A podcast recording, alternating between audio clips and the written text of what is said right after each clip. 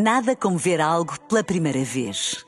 Porque às vezes, quando vemos e revemos, esquecemos-nos de como é bom descobrir o que é novo.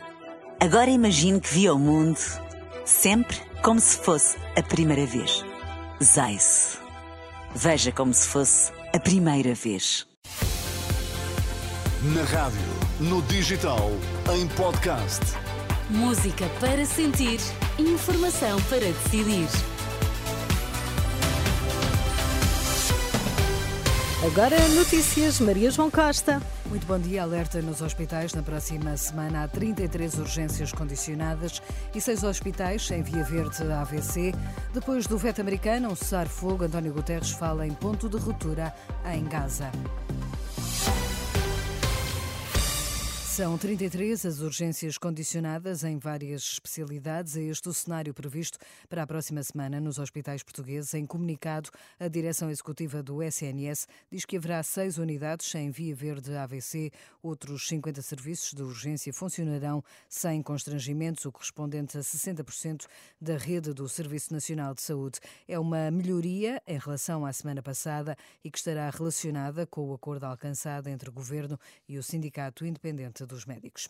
Em nome da resistência climática e da luta pela descarbonização, o grupo Climáximo vai manifestar-se hoje em Lisboa. A concentração dos ativistas está marcada para as duas da tarde, com uma marcha a partir do Saldanha até ao Marquês de Pombal. Portugal conseguirá escapar à recessão, é essa a convicção do presidente do Eurogrupo. Em entrevista à agência Lusa, Pascal Dono elogia o que diz serem os progressos notáveis da economia nacional, considerando que o país está bem posicionado para enfrentar um crescimento mais baixo. António Guterres fala num ponto de ruptura em Gaza. Ontem, em Nova Iorque, o secretário-geral da ONU insistiu na via do diálogo depois dos Estados Unidos vetarem o projeto de resolução do Conselho de Segurança que exigia um cessar-fogo humanitário imediato em Gaza. Escrevi ao Conselho de Segurança invocando o artigo 99 porque estamos num ponto de ruptura. Antecipamos que resultará no colapso completo da ordem pública e em pressão acrescida para uma deslocação maciça para o Egito. Portugal já lamentou o veto americano ao cessar-fogo em Gaza. Em Luanda, o ministro português dos Negócios Estrangeiros considerou que é preciso continuar a via do diálogo. No terreno continuam os bombardeamentos. Esta madrugada, seis palestinianos morreram em Khan Yunis e outros cinco em Rafah. O Papa Francisco anunciou para maio do próximo ano a realização da primeira Jornada Mundial das Crianças. Vai decorrer em Roma nos dias 25 e 26 de maio. É uma iniciativa patrocinada pelo Dicastério para a Cultura Educação, que pretende refletir sobre o tipo de mundo que se quer deixar às crianças. No futebol, o Porto defronta o Casa Pia hoje, depois das oito e meia. Sérgio Conceição espera um Casa Pia fiel à sua forma de jogar, a atacar bem a profundidade e coeso no momento da organização defensiva.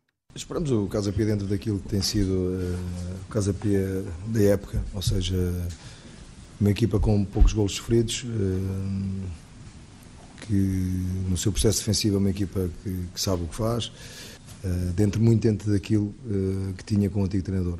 Em termos ofensivos é uma equipa que vertical, incisiva, que utiliza bem aquilo que é o ataque à profundidade. Dentro daquilo que tem feito, um jogo difícil de campeonato, cabe-nos a nós uh, encontrar a estrada para, para ganhar. Já Pedro Moreira promete um casa-pia a contrariar as dificuldades acrescidas com que se vai deparar no Dragão. Estamos à espera de uma equipa, é de uma equipa forte, uma equipa muito forte, que dificilmente perde dois jogos de forma consecutiva, uma equipa que luta para ser, para ser candidata a um título, uma equipa que luta por títulos, uma equipa que, que na sua casa é uma equipa normalmente dominadora e de, mesmo, mesmo com esses atributos todos, independentemente dos jogadores que, que são escolhidos e da forma como o fazem, é uma equipa que é sempre difícil de defrontar. Vamos procurar com as nossas armas, com, com aquilo que nós trabalhamos, vamos procurar contrariar essa, essa superioridade este é um jogo com relato aqui na Renascença, assim como a partida entre o Sporting e o Vitória de Guimarães, marcada para as seis da tarde. Do rescaldo de ontem fica a contestação ao treinador do Benfica. A equipa empatou a uma bola frente ao Farense, insultado pelos adeptos. Rocha Schmidt admitiu sair. Uh, Vou refletir sobre o que aconteceu esta noite. Sendo honesto, sou eu o problema se o Benfica precisa de um treinador que faça as substituições que os adeptos querem. Não há problema. Saio e virá alguém para me substituir e que faça melhor. Se o problema sou eu, abro espaço para que venha alguém melhor do que eu. Se não sou bom o suficiente, vou embora. É fácil, é alguém que tenho que pensar.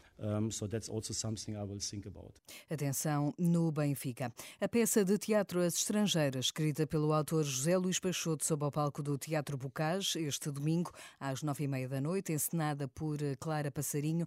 A peça conta a história de três mulheres de geografias diferentes e que, em comum, têm a língua portuguesa. A obra, explica a encenadora, a Renascença, tem várias camadas de reflexão. No nosso espetáculo, apesar destes três países falarem a língua portuguesa, há uma língua que não é comunicada entre estas três mulheres e há problemas e questões que surgem por elas não se entenderem e esta distância que existe não só além mares, mas que também mesmo na própria linguagem, realmente sente-se quando nós estamos perto uns dos outros e vemos que esta aproximação que devia ser promovida pela uma língua em comum não existe como gostávamos que ela existisse. As Estrangeiras é apresentada amanhã às nove e meia da noite no Teatro Bocage. Fique com a Renascença. Bom dia. Nada como ver algo pela primeira vez. Porque às vezes, quando vemos e revemos, esquecemos-nos de como é bom descobrir o que é novo. Agora imagine que viu o mundo sempre como se fosse a primeira vez. Zais. Veja como se fosse a primeira vez.